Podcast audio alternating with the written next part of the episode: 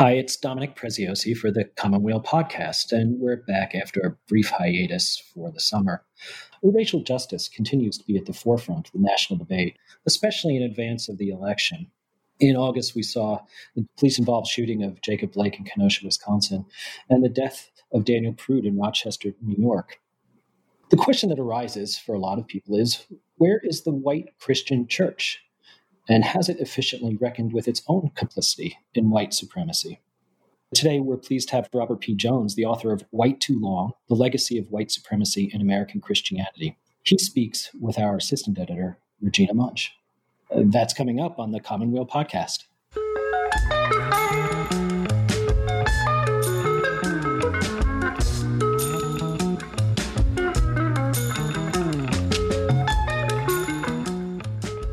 Hi, Regina. Welcome back. Hi, Dominic. Thanks. So, you talked with Robert P. Jones. Yes. Jones is a sociologist at Public Religion Research Institute, and his new book, White Too Long, makes the argument that throughout U.S. history, white Christians and white churches have been not merely complicit in upholding slavery and white supremacy, but are actual builders and maintainers of white supremacy and have been throughout U.S. history. What's interesting is some of the survey data from PRRI that Jones uses to talk about attitudes of white Christians of different denominations today on questions of racism and white supremacy. Okay, let's take a listen.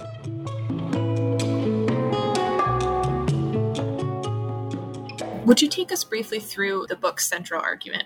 What makes it so urgent today? Uh, well, you know, it's it is really in the subtitle. The full title of the book is "White Too Long," and the subtitle is "The Legacy of White Supremacy in American Christianity." And I think one way of putting it is when you mention something like the church and civil rights, most people think of African American churches and the role that they played in promoting civil rights and helping to organize the civil rights movement.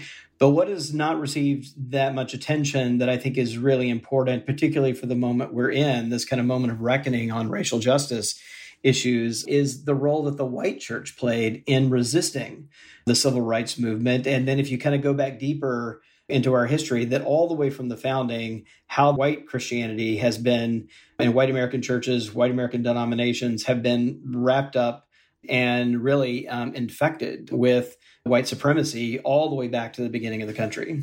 Some histories lately have come to talking about the history of white Christianity as complicit in racism and racial injustice. But your argument goes a little further that white Christians and white churches actually built and reinforced white supremacy. Could you tell me how they did that? I think there's often a kind of protectionist argument that gets made that protects a kind of pristine form of Christianity from being tarnished by white supremacy. But I really don't think that reading holds up, you know, and at best you get the complicity, right? But even there, it's sort of like the church got drug along mm-hmm. by some outside force, like by Southern culture or something like that. But I think a plain reading of history really eh, doesn't really support that. I mean, what you see is white Christian churches serving as hubs, just like the African American churches were serving as hubs for organizing for civil rights. I mean, white Christian churches were serving as hubs from everything for like the first Confederate battle flags, for example, were were sewn by church ladies in Richmond um, that were literally, you know, organizing through the churches to sew battle flags. And I think even more important than that is the legitimizing factor that white Christianity played. I mean, it was the way to sort of literally baptize this worldview of white supremacy. And, and again, I don't really mean by that term, I should just take a quick moment. That term, I don't really mean people in sheets and burning crosses in people's lawns, but literally to understand that word better, I think it is this worldview that saw whites as literally superior to African Americans, to Native Americans, and pretty much anyone whose skin was darker than theirs and who didn't who didn't originate in, in Western Europe. Uh, and there's no greater source of legitimacy than to say something was dictated and handed down by God and supported by the Bible. I mean, this is exactly what the role that white Christian churches, both Protestant and Catholic, played. How did this legitimizing of white supremacy, how did that get mapped onto Christian theology and Christian imagery? Could you give us an example? You can go way, way back, even prior to the U.S. I mean, you know, something as early as the doctrine of discovery, which is, you know, 1493 where Pope Alexander VI, you know, basically announces that lands that are inhabited by anyone who's not Christian could be taken with abandon. So it goes way, way back there. It's incorporated, you know, and then it's incorporated in a kind of Protestant view of the world, and particularly in the American context, where that doctrine of manifest destiny really takes off, right, with white Protestants at, at, at the beginning, and and then not too long after, significant numbers of white Catholics taking it on. For example, even in the uh, the late 1700s, in my home state of where I live now, in, in Maryland, which is a heavily Catholic state, there's records that show that basically that as many as a fifth of Catholics in the late 1700s in Maryland were enslaved Africans who were owned and most of whom had been forcibly converted to Catholicism after their enslavement. You talk about the evangelical type of relationship that is encouraged between God an individual. That's a very individualist way of thinking about your salvation. What does that have to do with white supremacy? Yeah, you know, I, I, think this is one way in which white supremacy has adapted. What happens, I think, a little later, uh, sort of post Civil War, and particularly, is there's an evolution. And one of the ways that theology evolves um, is to kind of come up with this, or to really develop the centrality of this personal relationship with Jesus. And this is something you still hear. For example, virtually every service in an evangelical church would have some conversation about having a personal relationship with Jesus.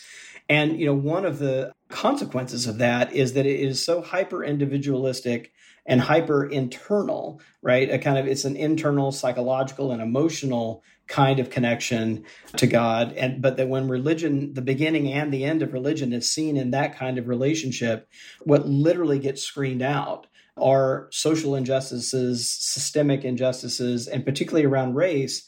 It becomes a way for white evangelicals in particular to feel very comfortable with their own personal religion in a way that's very disconnected from any claims or cries about inequality or injustice by their African American brothers and sisters. It literally falls on deaf ears because it's really seen to be outside the realm of what's most central, really, to being Christian.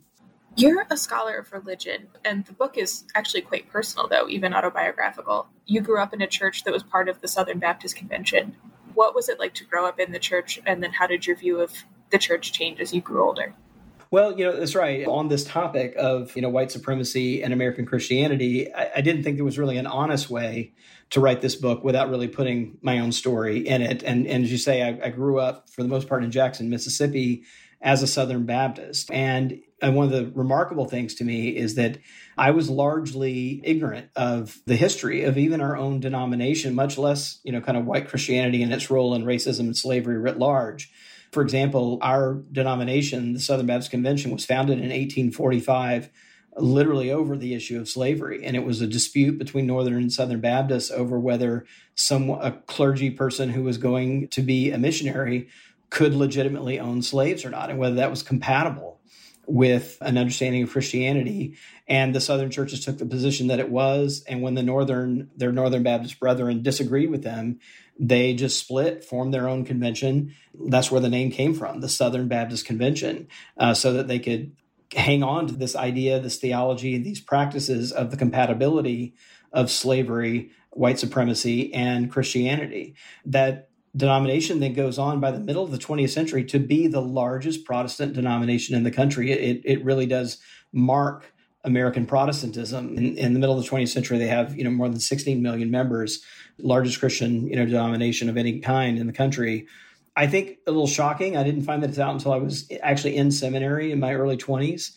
And I was at church all the time. I think this is we're saying. I was that kid who was at church like five days a week for worship services a couple of times on Sunday and then all kinds of church activities throughout the week, all the way through my youth group, and never heard this. And so there was a, little bit of, um, I felt a little betrayed actually of not really getting a serious understanding of, of our history and literally heard zero sermons out of all that time growing up on racial justice, you know, or white Christianity's role or complicity, or just that anything about this entanglement of white supremacy in our in our history. You keep coming back to a paradox that is how can a church that has done so much demonstrable good for people within the church, like many of us have had very positive experiences growing up in a church, but at the same time, knowing that church has been so violent and destructive toward others. And you bring up two words protection and purity. Yeah, I think this is the dilemma. You know, I, I should say, I mean, this book is not a, a really a finger wagging book by somebody from outside who thinks there's nothing good in the church. I've been deeply, deeply shaped and formed by this tradition in both good and bad ways. And I think that complexity is part of the more difficult pieces of trying to sort of seriously reckon, you know, with the more disturbing parts of our, our history. It's the responsibility of every generation to see as best they can what's worth holding on to and what, you know, the church has gotten seriously wrong in the past and to do what they can to excise it. So you know this this idea of purity and innocence i think is the biggest stumbling block if we want to kind of hang on to and here i'm speaking as someone who is a christian if we meaning us white christians want to hold on to and pass down the good to our children and grandchildren i think there's no way to do that without seriously wrestling with the bad and doing everything we can to excise those things to put a sharp and bright light on them so that we can excise them as best we can so that uh, we're handing less of a muddled mess down to the next generation.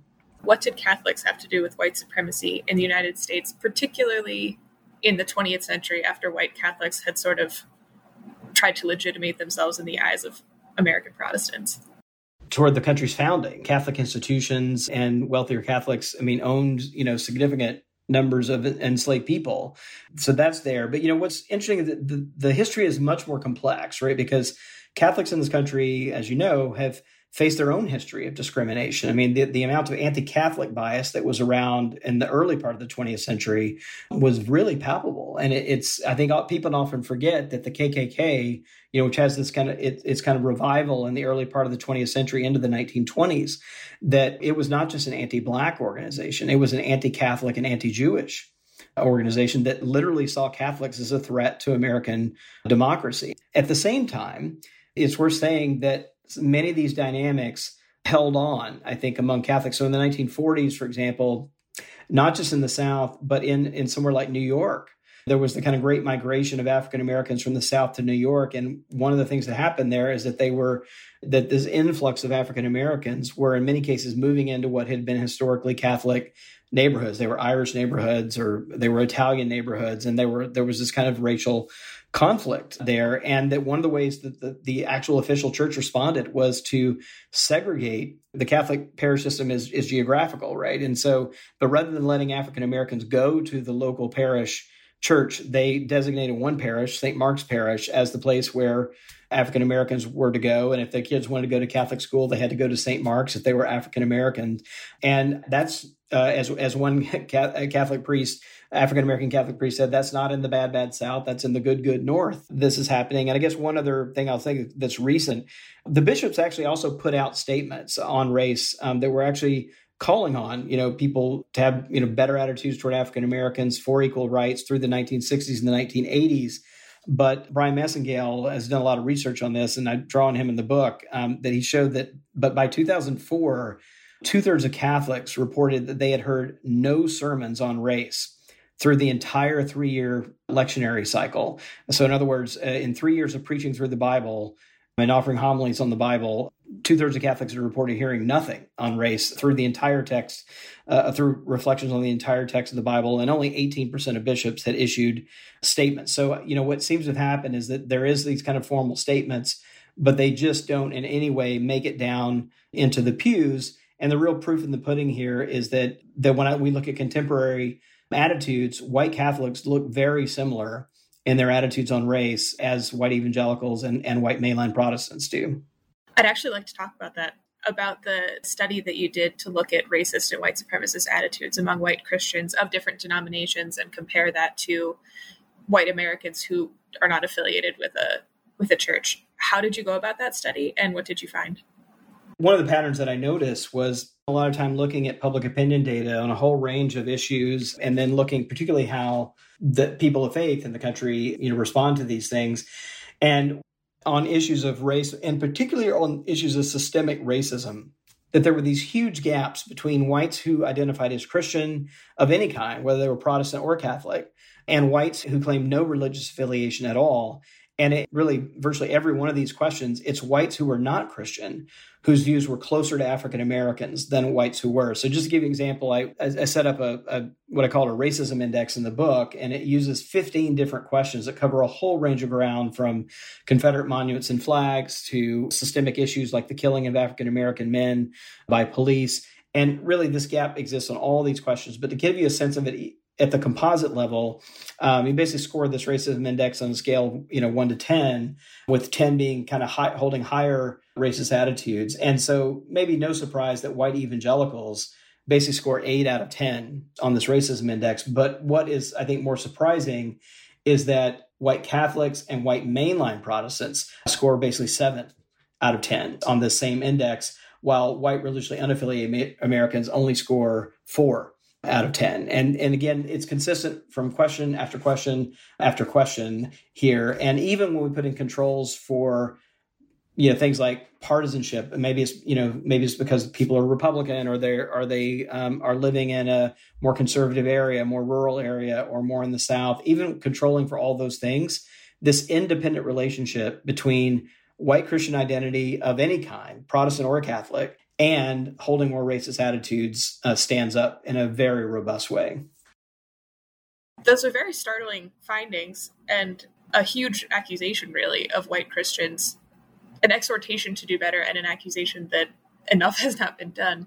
How do you account for that? And what are some ways that white Christians and, and white Americans in general are doing some work to address white supremacy?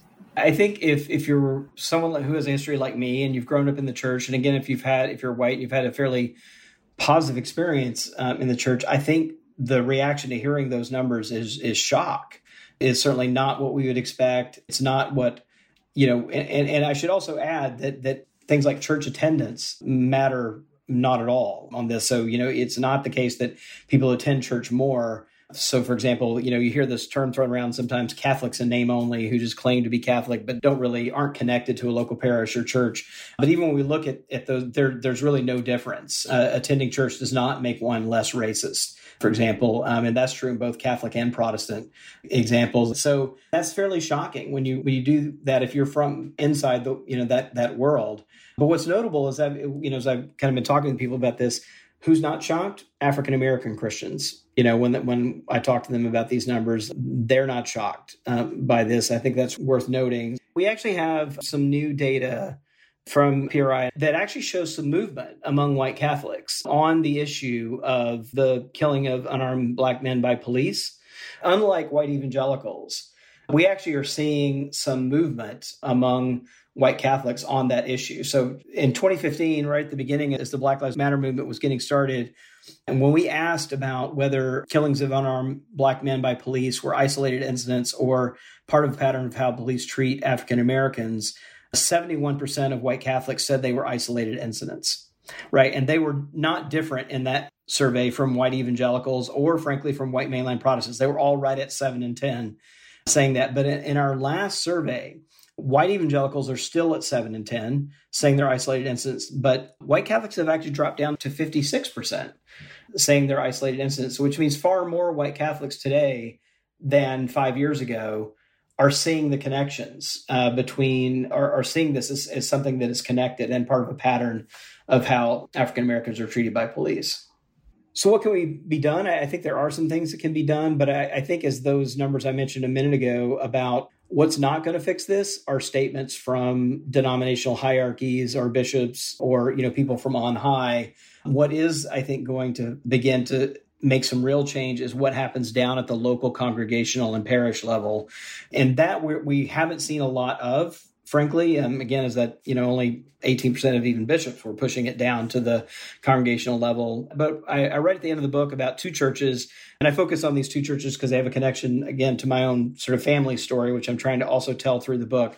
But just briefly, there are these two. There are actually two First Baptist churches in Macon, Georgia, which is the town my parents, both of my parents grew up in, um, in Middle Georgia and they have this shared history. One of one of them is predominantly white, one's predominantly black, and the African American church is uh, their history is that they were their ancestors were formerly owned uh, and were enslaved by uh, the ancestors of, of the white church. They have sat, they've been in close proximity to one another. They literally sit around the, the corner from each other in Macon for 150 years post Civil War. And not until the last, you know, five to seven years have they really begun to build some community. And the two pastors have gotten together um, and basically like, what are, what are we doing? Like, we're, we're here, we have this shared history, and we've been kind of living in our bubbles and they began to build some bridges, um, you know, over the last five years in, in particular that have really paid um, huge dividends. And I think in particular, you know, have caused some some pretty strong soul searching, including some theological soul searching uh, by by the white church. Uh, just you know, one example: the white church found, for example, uh, only as a part of doing this set of conversations and as a part of doing their own work in their own congregation, you know, look back through their archives and found a moment early on in their church's life where the church was having a hard time paying the pastor's salary and meeting its budgetary demands, paying for the building, etc. And in this financial crunch, one way they balanced the books is they actually sold some enslaved members of their own church to pay the bills. And you can actually see in this one ledger, you know, money coming in from the sale of actually their own members, enslaved members, and then money going out to pay for the building and pay for pastors all in one, you know, kind of linked up transaction. And I think coming face to face with that with that history is, has meant a real turning point, in particular for the white church. But I, I think it is in these kind of covenanted, long term community building, relationship building, organic exercises. I think that's really where the change is going to come. It's certainly not going to come from declarations and statements uh, because I think the work is much harder than that. The title of the book comes from James Baldwin, who said that many Americans have been white too long to reckon with racism. What message do you want white Christians to hear about their own whiteness and their relationship with God? Yeah, you know, I, I, read a lot of James Baldwin doing the research for this book, and in particular, I think because uh, you, he had this sense of, I mean, he grew up really as a boy preacher, you know, um, in, in Harlem and, and deeply connected to Christianity.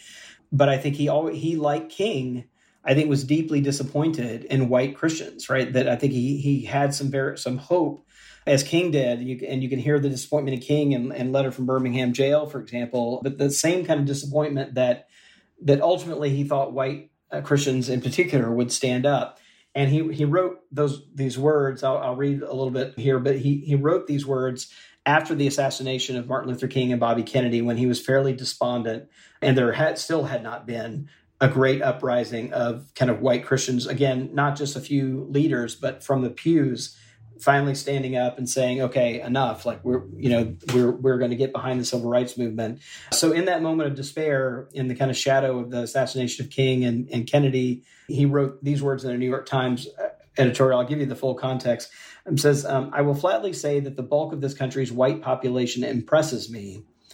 And has so impressed me for a very long time as being beyond any conceivable hope of moral rehabilitation. They have been white, if I may so put it, too long. They have been married to the lie of white supremacy too long. The effect on their personalities, their lives, their grasp of reality has been as devastating as the lava which so memorably immobilized the citizens of Pompeii and you know those words really i think stayed stayed with me. Um, and i think it, it, goes to how deep the problems are which we shouldn't be that surprised about. I mean I, I, think again when you hear these numbers the contemporary public opinion numbers one reaction you know i hear from many of my fellow white christians is like how can this be? How can it be that church attendance makes a difference? How can it be that white christians have such a difficult time seeing systemic racism compared to whites who are not christian? But i think when you see this history and you really take the history seriously and take it in, the question shifts from how can this be to, well, how could it be otherwise given this history? And so I, I think that the challenge for white Christians, I think, first of all, is I, I, I titled the first chapter of the book Seeing, uh, S E E I N G, for reason that the, the first challenge, the first is, is really just to see what's in front of us and then to have the courage once we see it to tell the truth. And that's really, I think, the first foot on the path is being able to see it, having the courage to tell the truth. And then I think resisting the urge to move straight to reconciliation, because I think that's the easy thing is like, okay, we're going to see it. We're going to l- lament this awful past. We're going to apologize for it. black people are going to forgive us, and then we're going to move on. Right. But what that does is it skips the deeper question of justice and repair.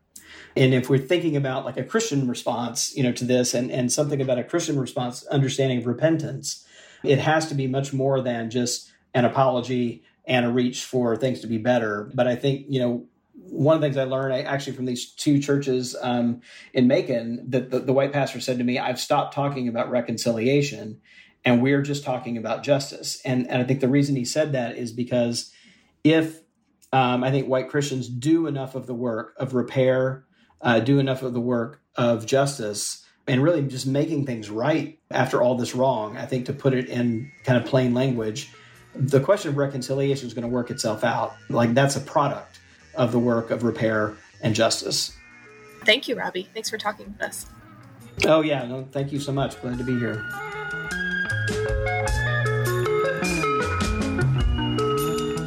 The Commonweal podcast is produced by assistant editor Griffin Olenick and the Commonweal staff in partnership with Sandberg Media. Wally Boudway composed the music, and David Dalt did the editing. For the Commonweal podcast, this is Dominic Preziosi.